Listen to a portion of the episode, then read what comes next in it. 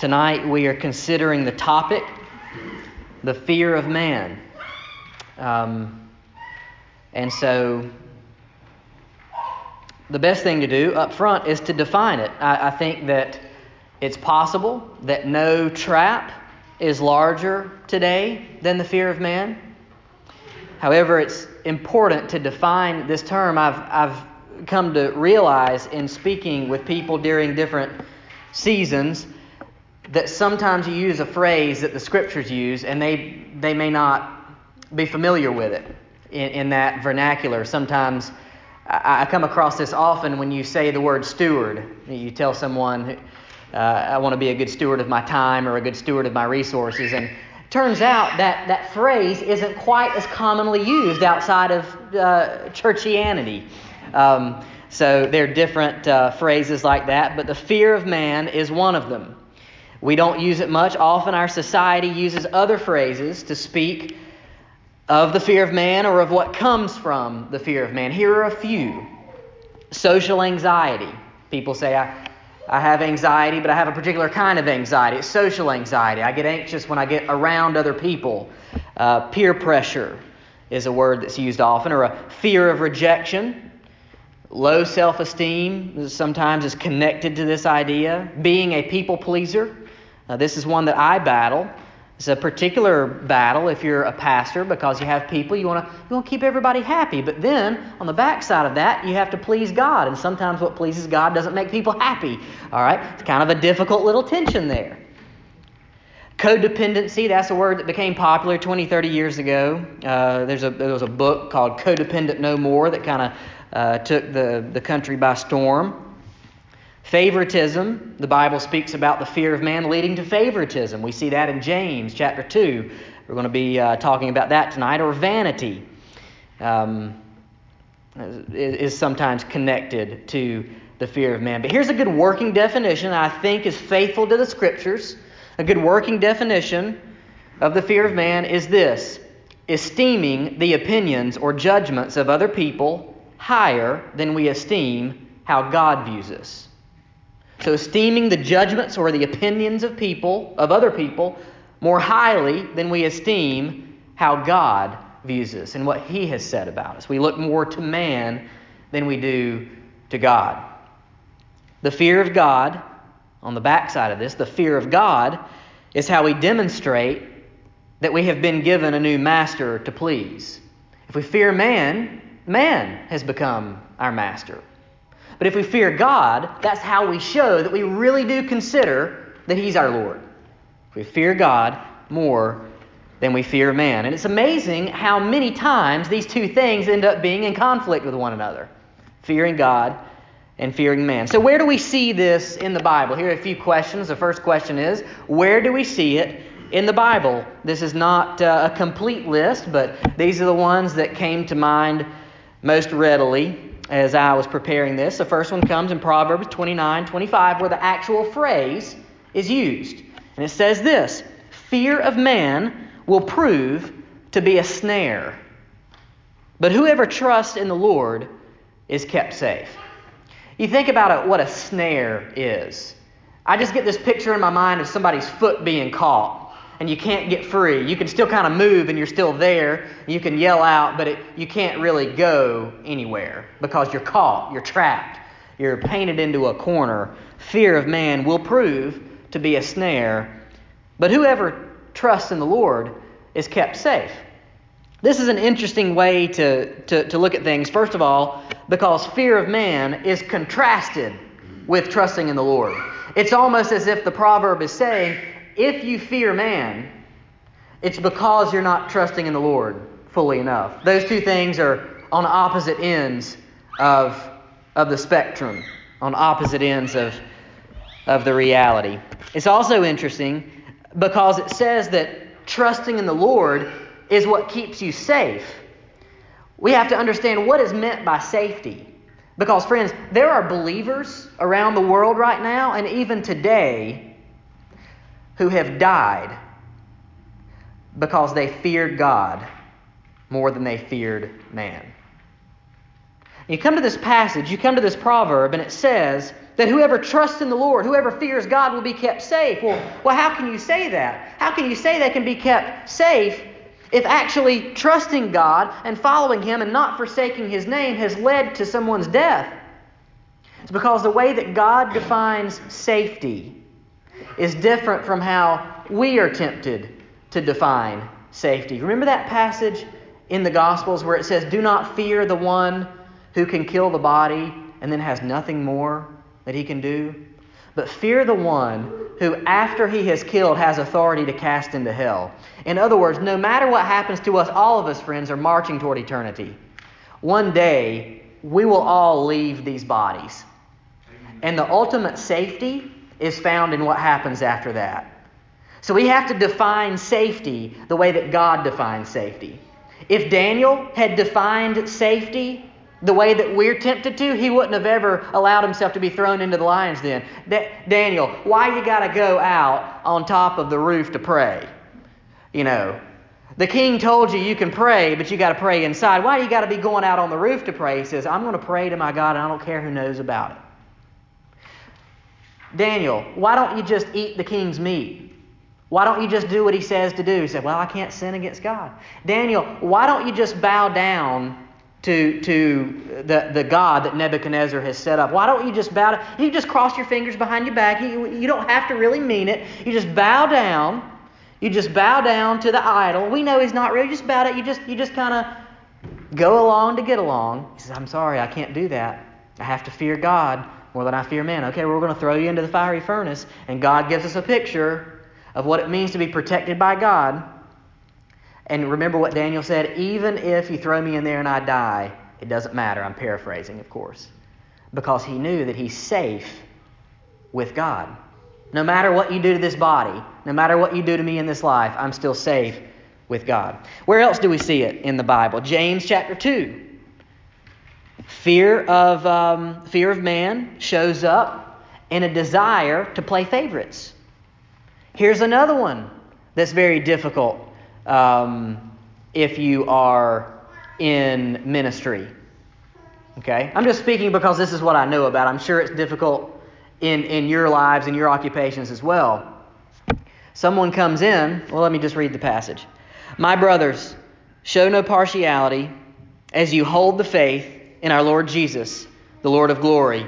For if a man wearing a gold ring and fine clothing comes into your assembly, and a poor man in shabby clothes comes in also, and if you pay attention to the one who wears a fine clothing and say, You sit here in a good place, while you say to the poor man, You stand over there, or sit down at my feet, have you not then made distinctions among yourselves and become judges with evil thoughts? That's the problem, after all, right? It's not so much the action it's the heart behind it. Have you not made distinctions and become judges with evil thoughts? So if God looks at humans and says, image bearer, image bearer, image bearer, image bearer, but we look at people and say, image bearer with a lot of money, image bearer with not so much, image bearer with a lot of influence, image bearer with not so much. Have we not made distinctions and become judges with evil thoughts? Listen, my beloved brothers, has not God chosen those who are poor in the world to be rich in faith and heirs of the kingdom, which He has promised to those who love Him? Here, the fear of man leads us, uh, I'm sorry, here, the fear of man leads us to favor some people over others. It causes us to befriend those who can do something for us. I need to check on something really quick because. Hmm. That's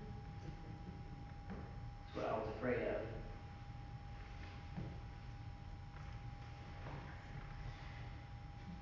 I got a message in audio book. Great. I'm going to try it again here. Are you going to start over?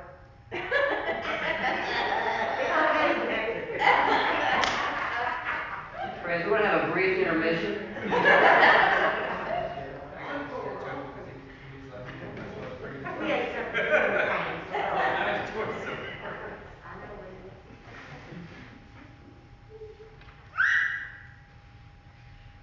Anybody got a testimony?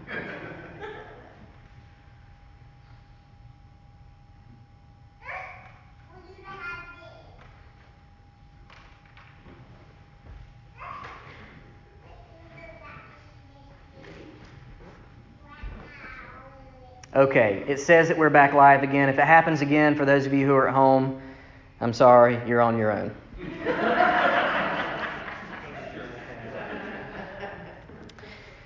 um, getting back to this point, the fear of man leads us many times to favor some people over others. It causes us to befriend those who can do something for us. One thing that I, I had this idea, I, am always having these ideas of, of how, how can we as a church love people who can never do anything back for us in, in return.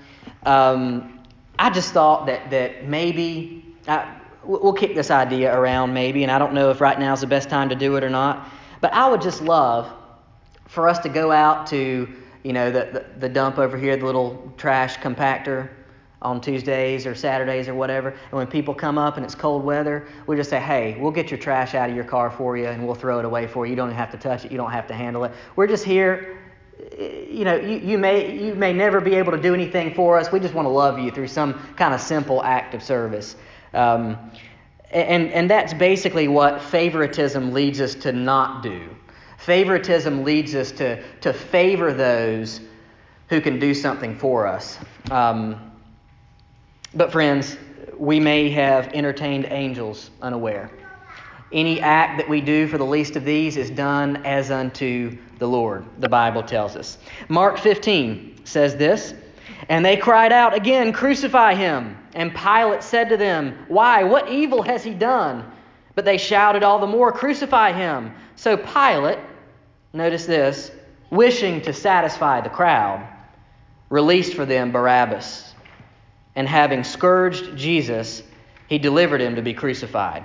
So for Pilate, even in the perhaps the, the darkest moment of human history, when the very Son of God was killed, the desire to please or appease the crowd caused him to sin he worshiped his standing in the eyes of others so much that he was willing to quite literally betray God. Friends, fear of man, fear of man will lead to, to, to be a snare. It will turn out to be a snare. So we have to be uh, giving ourselves to the fear of God instead. A second question that I have put forth here is where do we see this in the culture? Where do we see the fear of man in the culture? Well, social media has made this, uh, has magnified this perhaps tenfold, and that might be a conservative estimate. I've got a quote here from a man named Rick Thomas. He's a biblical counselor, and I'm paraphrasing him because it's been a long time since I heard the quote, but I wanted to give him credit. He has said something like this The desire to be seen and noticed is lust in reverse. You know what lust is? Is when you desire to see or notice something that you ought not to. Well, the desire to be seen or to be noticed is lust in reverse, he says. That's what social media amplifies. It says, I want to put myself out there so that I can be seen, so that I can be noticed, so that people can give me praise, so that I can increase my standing in the eyes of people, living for the fear of man instead of the fear of God.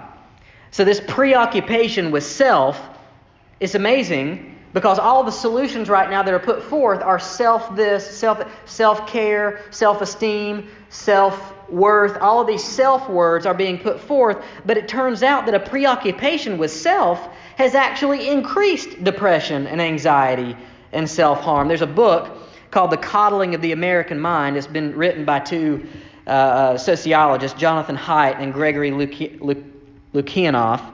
I read it a couple years ago. It's brought much of this to light. Of course, they're just simply condensing the research, but basically the, the relationship between screen time and depression rates, which is, which, is, which is to say a relationship between time on social media. They're studying young people, students, youth between you know, the ages of whenever you get a smartphone and whenever you become an adult, the, there's, there's like this one to one correlation between more screen time, more social media time, and higher depression. The more we feed the beast of self, the more this beast seems to want to eat us. And this brain chemistry, I'm not a I'm not a neuroscientist, but brain chemistry, the social media likes, you know, this desire to get likes and to check your social media and see how many likes are coming in, how many good comments are coming in. It's been, um, you know, basically this dopamine dumps into your system every time, and so you want more, and you become resistant to it, and next thing you know, you're you're depressed because you can never get you can never get those chemicals back up to the level that you had them at. There's also been a societal shift in thinking. There's a book coming out. Um, I haven't told Whitney this, but I've already ordered the book. I'm not supposed to. I'm not supposed to be ordering any books. But I ordered this one because it's been it's been called uh, it's, it's a book by Carl Trueman. It's called The Rise of the Modern Self. Uh, it's been hailed as perhaps the most consequential book written by an evangelical in the last number of years um, is talking about how are we thinking of ourselves these days. I want to read to you from Ed Welch. He's, he wrote a book called When People Are Big and God is Small. It's a book about the fear of man. When People Are Big and God is Small. It's an interesting title. Uh, but um, he says this. He's a, by the way, I've got his, a couple of his things. He's a biblical counselor, but he has a PhD in neuropsychology. Um, he says this Significant cultural changes started in the late 1700s and early 1800s. Before this, people believed that there was a preordained divine structure to the world. Everyone and everything had its place. If you were born into a certain class, family, or trade, or your life was mapped out for you. I'm an Englishman. I'm a member of St. Anne's Parish. I'm a farmer. I'm the second son of Charles. Such was your identity. There was no need for vocational and religious decisions, they had already been made for you. There were few identity crises, and everyone knew who and what they were supposed to be. Consequently, problems with self esteem rarely surfaced. This is not to say that the culture didn't have other problems, simply that questions about identity and personhood were, were thought of differently. The rise of a middle class changed much of that thinking, however. Life roles were no longer set in stone. New radical thoughts about one's life and identity, the possibilities that had previously gone unexplored, arose when the middle class flexed its muscles in the French Revolution of 1789. This event was a political marker for something much deeper that was taking place. With the blurring of distinctions between father and son, peasant and nobleman, and without a clear biblical thinking shaping the new social structure, a new worldview arose that placed much more value on individual growth, personal identity, and the immense possibilities of the person without linking it to a submission to divine authority. In other words, one of the most frightening things for folks is to be told you can be anything you want to be. And then what happens when you're 35 and you're not a rocket scientist? Well, I guess I must have failed. I guess I'm no good. I, I was born in America. I was told that I could be whatever I want to be, and I'm, I'm not the president. Is something wrong with me? And we, we, we begin to wonder have I failed? Have I gone wrong? Well, um, basically, uh, Welch concludes this way the supreme interest has become the self, not God, not you, but me. There's a reason why Apple has had so much success with naming everything the I something. Right? It appeals directly to, to us. The iPhone, the iPad. I, I, I.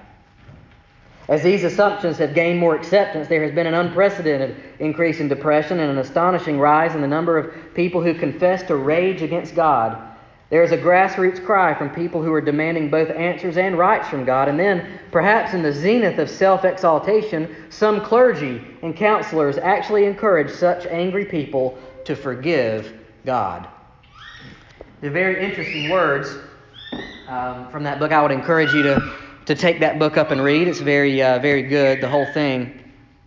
But there's a Social media is on the rise and a different way of thinking about ourselves. We are the masters of our own destiny. We're the captains of our souls. We're in charge, and, and we are the masters of our own destiny. Here's the third question I'm putting before us Why is the fear of man so bad? Well, the fear of man is a trap because it ultimately dethrones God from your life. It elevates people to the place where only God should exist. If you fear man instead of fearing God, you've placed other people and their opinions on the throne. That's who that's the altar that you have come to worship at now instead of the altar of God, Yahweh, the one true and living God. The fear of man is the opposite of the fear of God. Jeremiah 17 says this Thus says the Lord, Cursed is the man who trusts in man and makes flesh his strength, whose heart turns away from the Lord. He's like a shrub in the desert and shall not see any good come. He shall dwell in the parched places of the wilderness, in an uninhabited land. Blessed is the man who trusts in the Lord, and whose trust is in the Lord. He is like a tree planted by water. You're hearing echoes of Psalm chapter 1. Bless, you know, uh, walk not in the counsel of the wicked, and uh, or sit in the seat of scoffers. He is like a, a tree planted in water that sends out its roots by the stream and does not fear when the heat comes, for its leaves remain green. It is not anxious in the year of drought, for it does not cease to bear fruit. The heart is deceitful above all things and desperately sick. Who can understand it? I, the Lord, search the heart and test the mind, and give every man according to his ways, according to the fruits of his deeds. Fourth question is this How do we fight the fear of man? I missed a quote there the little B superscript. I missed the A superscript too, but I, am just going to uh, trust you to go back and read that um, so that I don't go too long here. But B, way down at the bottom, uh, uh, Ed Welch says this What is the result of this people idolatry? As in all idolatry, the idol we choose to worship soon owns us. The object we fear overcomes us. Although insignificant in itself, the idol becomes huge and it rules us. It tells us how to think, what to feel, how to act. It tells us what to wear, and it tells us to laugh at the dirty joke, and it tells us to be frightened to death that we might have to get up in front of a group and say something. The whole strategy backfires. We never expect that using people to meet our needs leaves us enslaved to them. Fearing man is a snare. The alternative, though, is to fear God. How do we fight the fear of man? How do we do it, though? First thing to do, and this is just a pattern of repentance that we, that we should go through with, with everything, we recognize it as a serious gospel issue. 2 Corinthians chapter, uh, chapter 10, verse 5 says this We destroy arguments and every lofty opinion raised against the knowledge of God, and we take every thought captive to obey Christ being ready to punish every disobedience when your obedience is complete. So the idea that we are supposed to fear man, we're supposed to live for the opinions of other people, that's like this little anti gospel, little g gospel. It's like a false gospel that crops up in our heart and it tries to persuade us not to live to please God, but to live to please people. So, what do we have to do? We have to destroy that argument. We take that thought captive. We say, Lord, I've entertained this idea. Forgive me for thinking this. Help me to root out these ideas from my mind. It's a gospel issue. Secondly, we replace it with a bigger vision of God. That's why I love the title of Ed Welch's book that I've showed you When People Are Big and God is Small. So, if our God is weak, if he's small, if he's distant, if our God is uncaring, and He mostly revolves around us and our desires, this kind of small God will never draw our worship. Does that make sense? If God is just simply here to please us, that's not the kind of God that will ever cause us to worship. I want to read uh, John Owens from his, his death, The Death of Death and the Death of Christ. Uh, in 1950 something, um, J.I. Packer, who just this year went on to be with the Lord, um, he wrote a, he wrote just a foundational book called Knowing God. Um, I would encourage you to read it. Um, J.I. Packer wrote the foreword to, to a, a reprinting of this book back in the 1950s. And he says this There is no doubt that evangelicalism today is in a state of perplexity and unsettlement in such matters as the practice of evangelism, the teaching of holiness, the building up of the local uh, of local church life, the pastors dealing with souls, and the exercise of discipline. There is evidence of widespread dissatisfaction with things as they are, and of equally widespread uncertainty as to the road ahead. This is a complex uh, phenomenon to which many factors have contributed. But if we get to the root of the matter, we shall find that these, that these problems are all ultimately due to our having lost our grip on the biblical gospel. Without realizing it, we have during the past century bartered that gospel for a substitute product, which, though it looks similar enough in points of detail, is as a, a, whole a decidedly different thing. Hence our troubles. For the substitute product does not answer the ends for which the authentic gospel has in past days proved itself so mighty. The new gospel conspicuously fails to produce a deep reverence, deep repentance, deep humility, a spirit of worship, a concern for the church. Why? We would suggest that the reason lies in its own character and content. It fails to make men God centered in their thoughts and God fearing in their hearts because this is not primarily what it is trying to do. One way of stating the difference between it and the old gospel is to say that the new gospel is too exclusively concerned to be helpful to man, to bring peace, comfort, happiness, satisfaction, and too little concerned to glorify God. The old gospel was helpful, of course, more so indeed than is the new, but only incidentally. For its first concern was always to give glory to God. It was always and essentially a proclamation of divine sovereignty and mercy and judgment, a summons to bow down and worship the mighty Lord on whom man depends for all good, both in nature and in grace. Its center of reference was unambiguously God, but in the new gospel, the center of reference is man. This is just to say that the old gospel was religious in a way that the new gospel is not. Whereas the chief aim of the old was to teach men to worship God, the concern of the new seems to be limited to making him feel better. The subject of the old gospel was God and his ways with men. The subject of the new is man and the help God gives him. There is a world of difference. The whole perspective and emphasis of gospel preaching has changed. Our tendency in the past 50 to 100 years to, to bring God down to our level, to tame Him, to domesticate Him, to make Him totally explainable, to conceive of Him as here to do our bidding and wait on us in quiet weakness to join His team. But, but friends, God is God, and we have to have a big God. We have to have a big gospel if we're going to have a God worth worshiping. If we think small thoughts of God, our worship of Him will be small. When our worship of God is small, worship of something else will always fill that gap. And it's usually self. If we have a small God, we'll have a big self. Here's the third uh, strategy to ha- how we fight the fear of man. First, we, we recognize it as a gospel issue. Secondly, we replace it with a big vision of God, a bigger vision of God. Thirdly, we remember eternity. We remember what, what the words of Luke 12 uh, 4 through 5 say.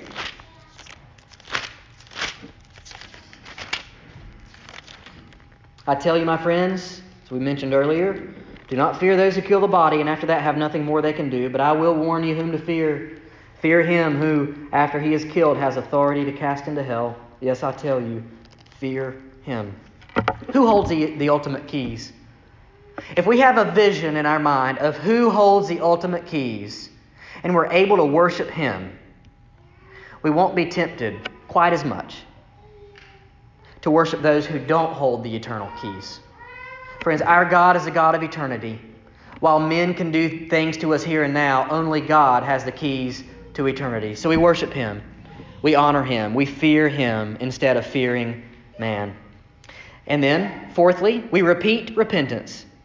There's a little pattern of repentance here. We, we thank God for the ability to recognize our failure. Says this in 2 Corinthians 7. For godly grief produces a repentance that leads to salvation without regret, whereas worldly grief produces death. So we, I might see myself, I might see myself praying something like this to God. The reason I might see myself doing it is because I've done it, like today. Lord, forgive me for being so enslaved to the opinions of other people because I know that whenever I do that, I'm not focused on your opinion and your desires. Lord, would you forgive me? Confess these things to Him. 1 John 1 9. Confess it to Him continually, as often as it crops up. If we confess our sins, God is faithful and just to forgive us of our sins. It tells us in 1 John 1 9. I would also say find some accountability. James 5:16 says this, "Therefore confess your sins to one another and pray for one another that you may be healed." I think the reason that James instructs us to confess our sins to one another is because when we do that, it is the exact opposite of fearing man. You think about it, if you fear man, you're not going to want to tell him about your struggles. If you fear people, you're not going to want to tell them about your failures. So, how do you fight against it? You run toward that. You, you go to your brother and say, I'm really struggling with this. Would you pray for me? I've sinned in this way. I'm caught in this pattern. Would you pray for me? Would you help me? Would you check in on me? Confess your sins to one another and pray for one another. Why? That you may be healed. The prayer of a righteous person has great power as it is working.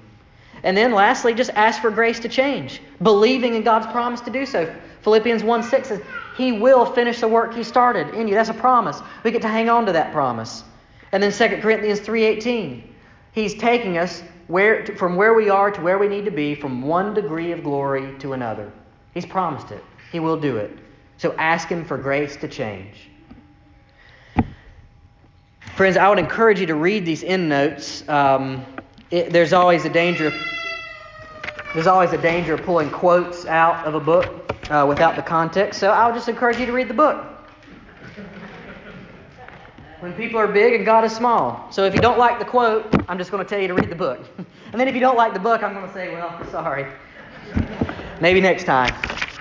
Um, friends, are there any, any thoughts that you've had uh, from this? Any observations or any questions you might think uh, would be helpful to ask about the fear of man? I hope it's been helpful.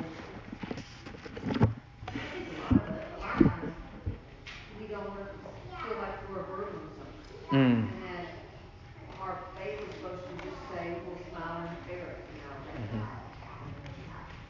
Yeah.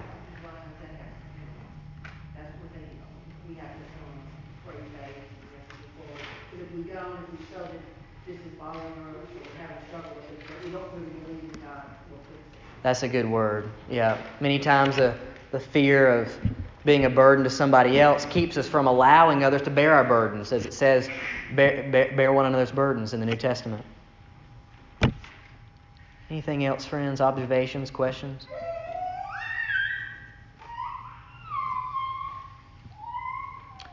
Why don't I pray for us? Let's pray. God, we uh, gather here tonight because we want to fear you. Uh, we want to hold you in high esteem. We want to care about your opinion more than the opinions of people. And Lord, I pray that you would equip us to be a church that is God fearing, uh, that has a big picture of a big God who has a big gospel, who's in control. Lord, we need that kind of big God in these days. We need a God who's in control. And Father, if you are not, it's not even worth praying to you. But Lord, we do believe that you are powerful. We believe that you're able. We believe that you're good. And we believe, even in these strange days that we're having to navigate, that you have a grander purpose. So we throw ourselves onto your mercy. We give ourselves to you tonight. We ask you, God, wherever it crops up in our hearts, wherever the fear of man crops up, root it out, pull it up, and replace it with a deep and abiding fear of God. I pray this in the name of Jesus. Amen.